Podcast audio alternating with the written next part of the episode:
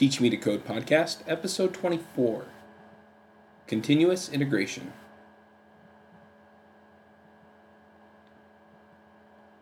Hey, everybody, and welcome back to the Teach Me to Code podcast. This is your host, as always, Charles Max Wood. And uh, this week we're going to be talking about. Um, uh, sorry about that, my mind just blanked. Uh, we're, we're going to be talking about continuous integration. Um, continuous integration, well, before we get started, uh, first off, I'd, I'd, like to invite everybody to, to give me some feedback. So if, if there's something that you want to tell me about the show, there's something you want to hear about, you know, you have thoughts. I've been thinking a lot about agile programming lately, so if you have thoughts on that, I'd really love to hear what you have to, to say. Uh, you can call into the, the comment line at 801 753 8279, or you can just email me. My email address is chuck at teachmetocode.com, and uh, I would just love to get those emails and answer any questions that you have. Um, you can also find us on the freenode.net IRC. Um, there's a channel there, Teach Me to Code, and uh, you know, again, just I, I, love chatting with the people that come into the channel.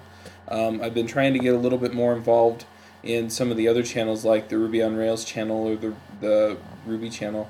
Um, my handle on there is Woody Two Shoes. So you know, look for me there, and uh, you know, just just say hi. Let me know what's going on. Um, I've also had a few people uh, jump on via Skype and tell me what that they like, either the screencast or the podcast. So you know, again, any feedback is is more than welcome, and and I really just love hearing from you guys. So you know, even if it's just a, a, a, pat on the back or you have some issue with something I've said, either way, you know, just just let me know. Um, now let's get into continuous integration a little bit. Um, some people also call uh, continuous integration servers build servers. Um, excuse me. Um, there are two uh, build servers that I've actually used. The, the first one is cruisecontrol.rb. Um, and I've, I've come to find out that there are other uh, versions, I guess, of Cruise Control. Um, there's a .NET version. I think there might be a Java version.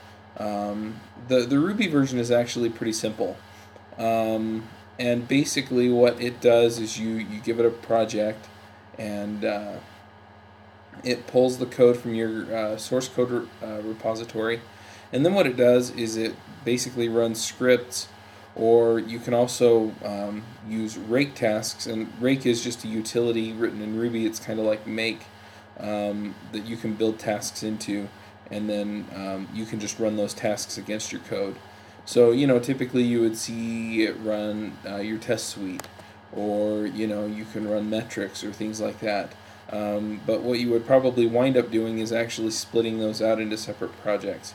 Um, I think the terminology threw me off a little bit because really what they are is their tasks. And uh, it, it, has all the flexibility. You can also run a bash script. So um, that's something that's pretty nice. So you can actually build out an entire script of things that you want it to do. Um, the problem that I had with that was that the exit code on the bash script is actually what determines whether it passes or fails. And as you can imagine, if you have um, if you run your tests first and then you run something else later, and whatever you run later returns with a successful response, then your project doesn't go red. It doesn't tell you, oh, this failed. So you know, I actually had to do some some uh, conditions in my Bash script to tell it to save an environment variable that told it whether or not it had failed at any point. Um, now, one other issue that we had in particular at, at my current job was that our uh, application stack isn't Ruby front to back. So we were actually trying to build um, Flex or Flash from Flex, uh, compile things down into a, a Shockwave file or a SWF file, and um, anyway, there, there, it just wasn't as seamless uh, is what we found. So those guys kept saying, "Well, we're used to Hudson. We like Hudson." So I thought, well, I keep hearing about Hudson, so I gave it a shot. And so I've been we've been using Hudson for the past little while. It seems a little bit more stable, and I like the way that it breaks apart the tasks. Um, one other thing I like is that if, if, if it fails at any point during the task, it'll just immediately halt the entire build and uh, you know basically notify you that the build failed, which is to me really what I would like to see anyway. Um, it doesn't have the complete flexibility that you would have running um, under under cruise control. And what I mean by that is it seems like it sets up its own environment under the JVM, and um, and then it, it runs everything. So sometimes DNS doesn't work out quite right, or you know it, it doesn't set up an environment exactly like what we would be running in production, or even in development. And so sometimes it just has funny issues with that, but generally it works pretty well. Um, one other problem that we had was that uh, one of the people that I work with uh, upgraded Hudson and didn't tell anybody. And uh, we're running it on a Mac OS 10 machine, and a Snow Leopard machine, and basically um, the new version started failing certain tasks um, because there was a requirement for an upgrade to the JVM uh, since uh, Hudson runs on Java. So anyway, um, that that's a real quick rundown. And I guess I probably should have started out by explaining what continuous integration is. Um, basically, the idea is is you have a routine set of things that you want to happen whenever you check in your code, or every five minutes, or maybe just every day. You know, at a certain time. You know, whatever that is. You know, you you want to be able to measure something about your code. Um, so, for example you know, you typically will set it up to run your unit tests, and then it, you'll get the report back that says that you have, you know, four failing tests, and in our case, there are like 450 uh, test cases that we run, um, and so it'll, you know, it'll tell you all of that. And if you have a long running test case, meaning anything over two or three minutes, uh, it's really hard for people to continuously be running it on their own machines, and so the build server becomes even more important because then it can just take that and it can run it on a delayed basis. Nobody's waiting on it in order to continue development, and then they can just check it every so often and, and figure out who broke the build. Um, the other thing that I've actually found uh, the continuous integration machine to be useful for was um, you can actually set up tasks in in it that uh, you can trigger on your own. So you you basically tell it, you know, don't check the repository. So let me back up. Uh, usually what you do is you set up a time frame for it to check the repository. So you can say, check the repository every five minutes. If something's changed, check out the repository and then do this stuff. And so in, in our case, we have the tests running, and then we also have another task on the back end, which is the Ruby on Rails, um, which runs metric_fu. And there's actually a screencast for that. Um, on the Teach Me to Code screencasts. So, you know, then what we can do is we can look and we can see what our test coverage is. We can see where um, our more complex code is. You know, we can we can use that to pinpoint all of the different areas that we're interested in in our app.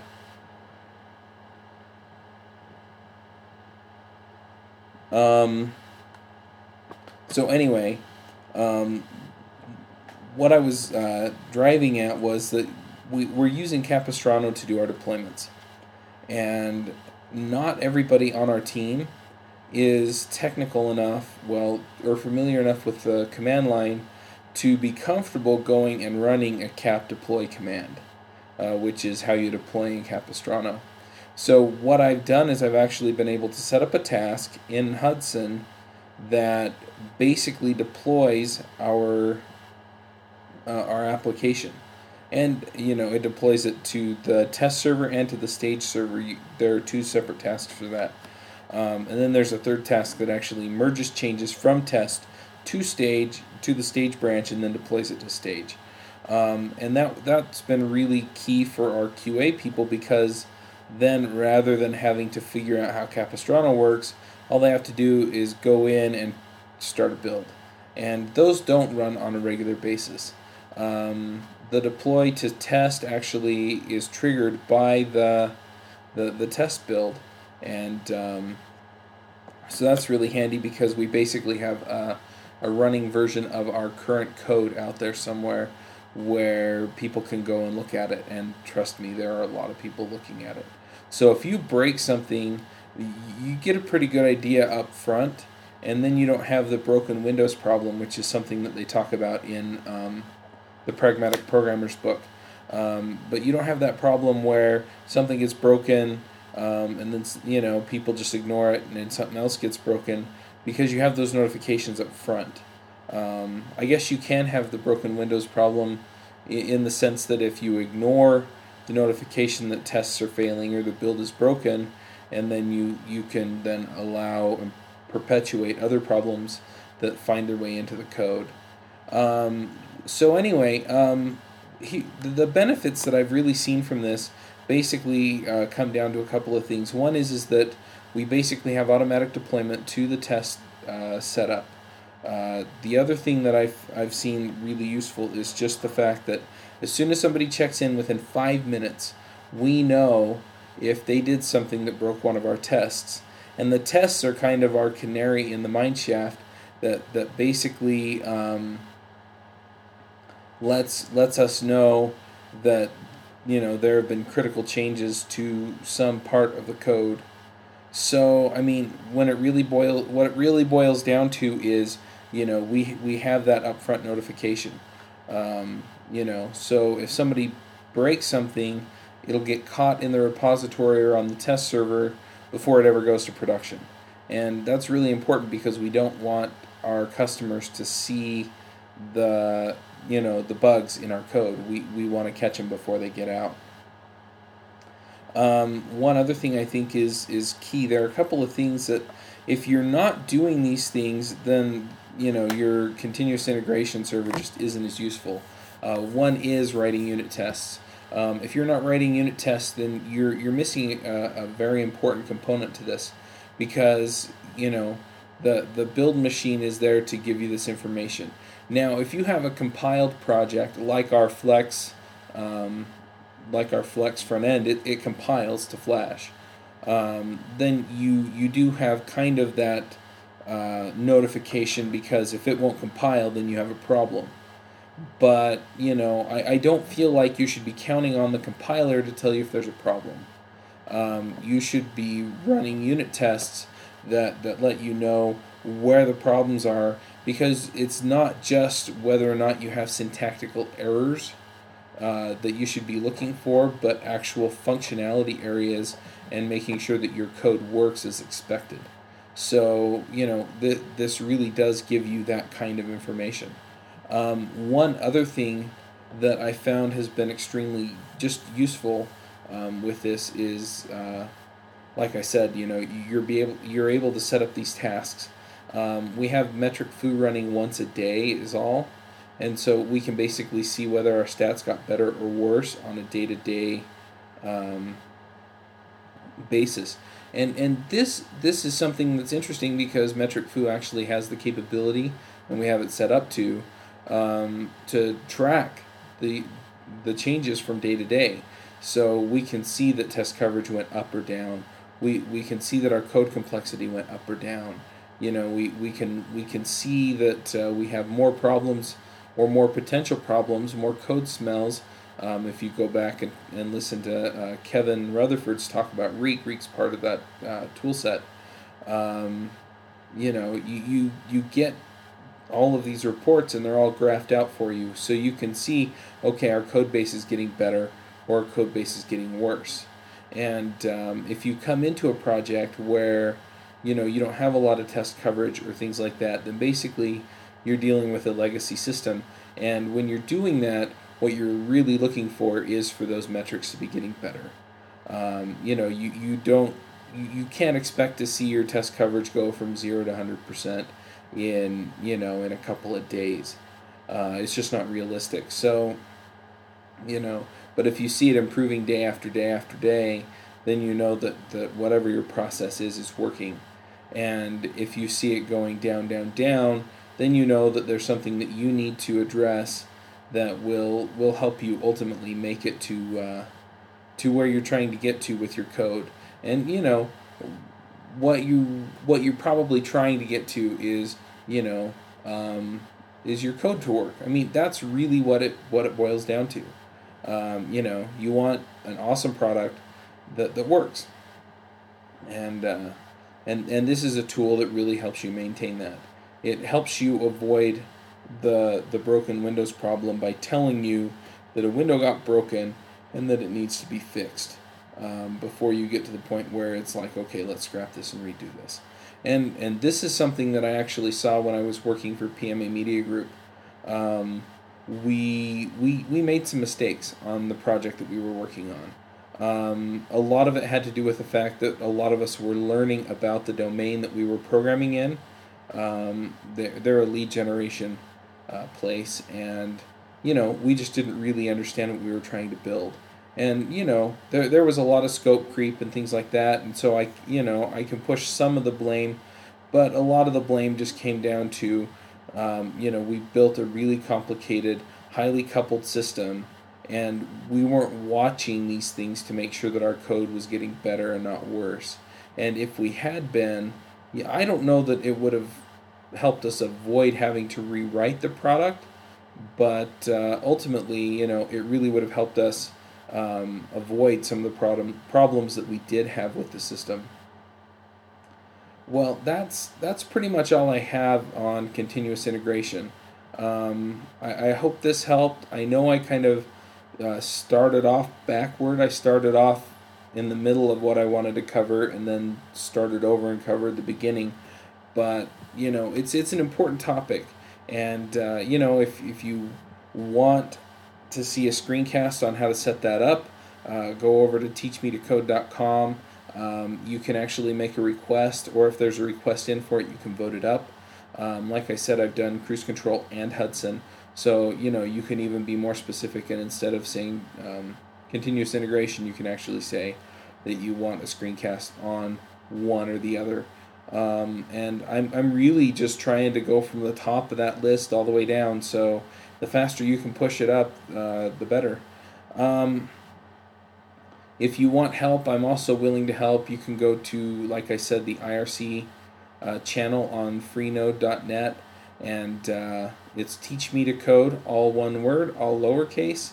And uh, my handle is Woody Two Shoes, and you can just ask me to, you know, you can ask me when you run into snags uh, how to work around them.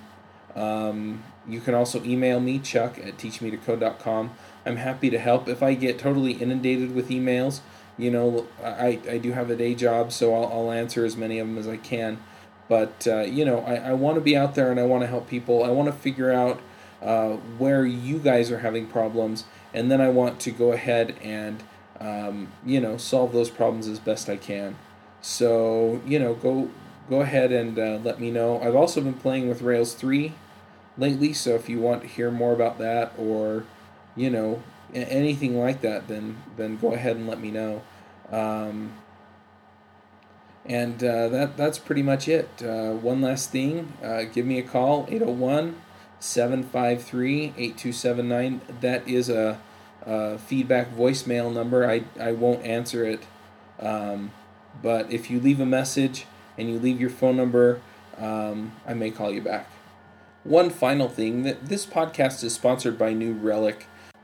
New Relic is really the, the, the best uh, project uh, monitoring tool out there. You know, and all the big boys use it uh, 37 Signals, Shopify. I mean, if you've heard of them, they're probably using New Relic. And uh, the the cool thing about New Relic is, and, and I think this is something that's uh, true to a lot of people, is that you know you want to try something out for free, and and they have a free light version. Um, I think it's going to be free forever, um, and and that's what I've been using for the last little while. And, and honestly, I, I, think it's just awesome. Um, for for some of my smaller products or projects, the the light version's all I really need. So go check them out. Uh, you can find them at www.newrelic.com and tell them that I sent you. Uh, and, and that's it. So go out there, build great code, uh, have some fun, and, uh, you know, email me or call me and, and let me know what I can do to help you out. Thanks.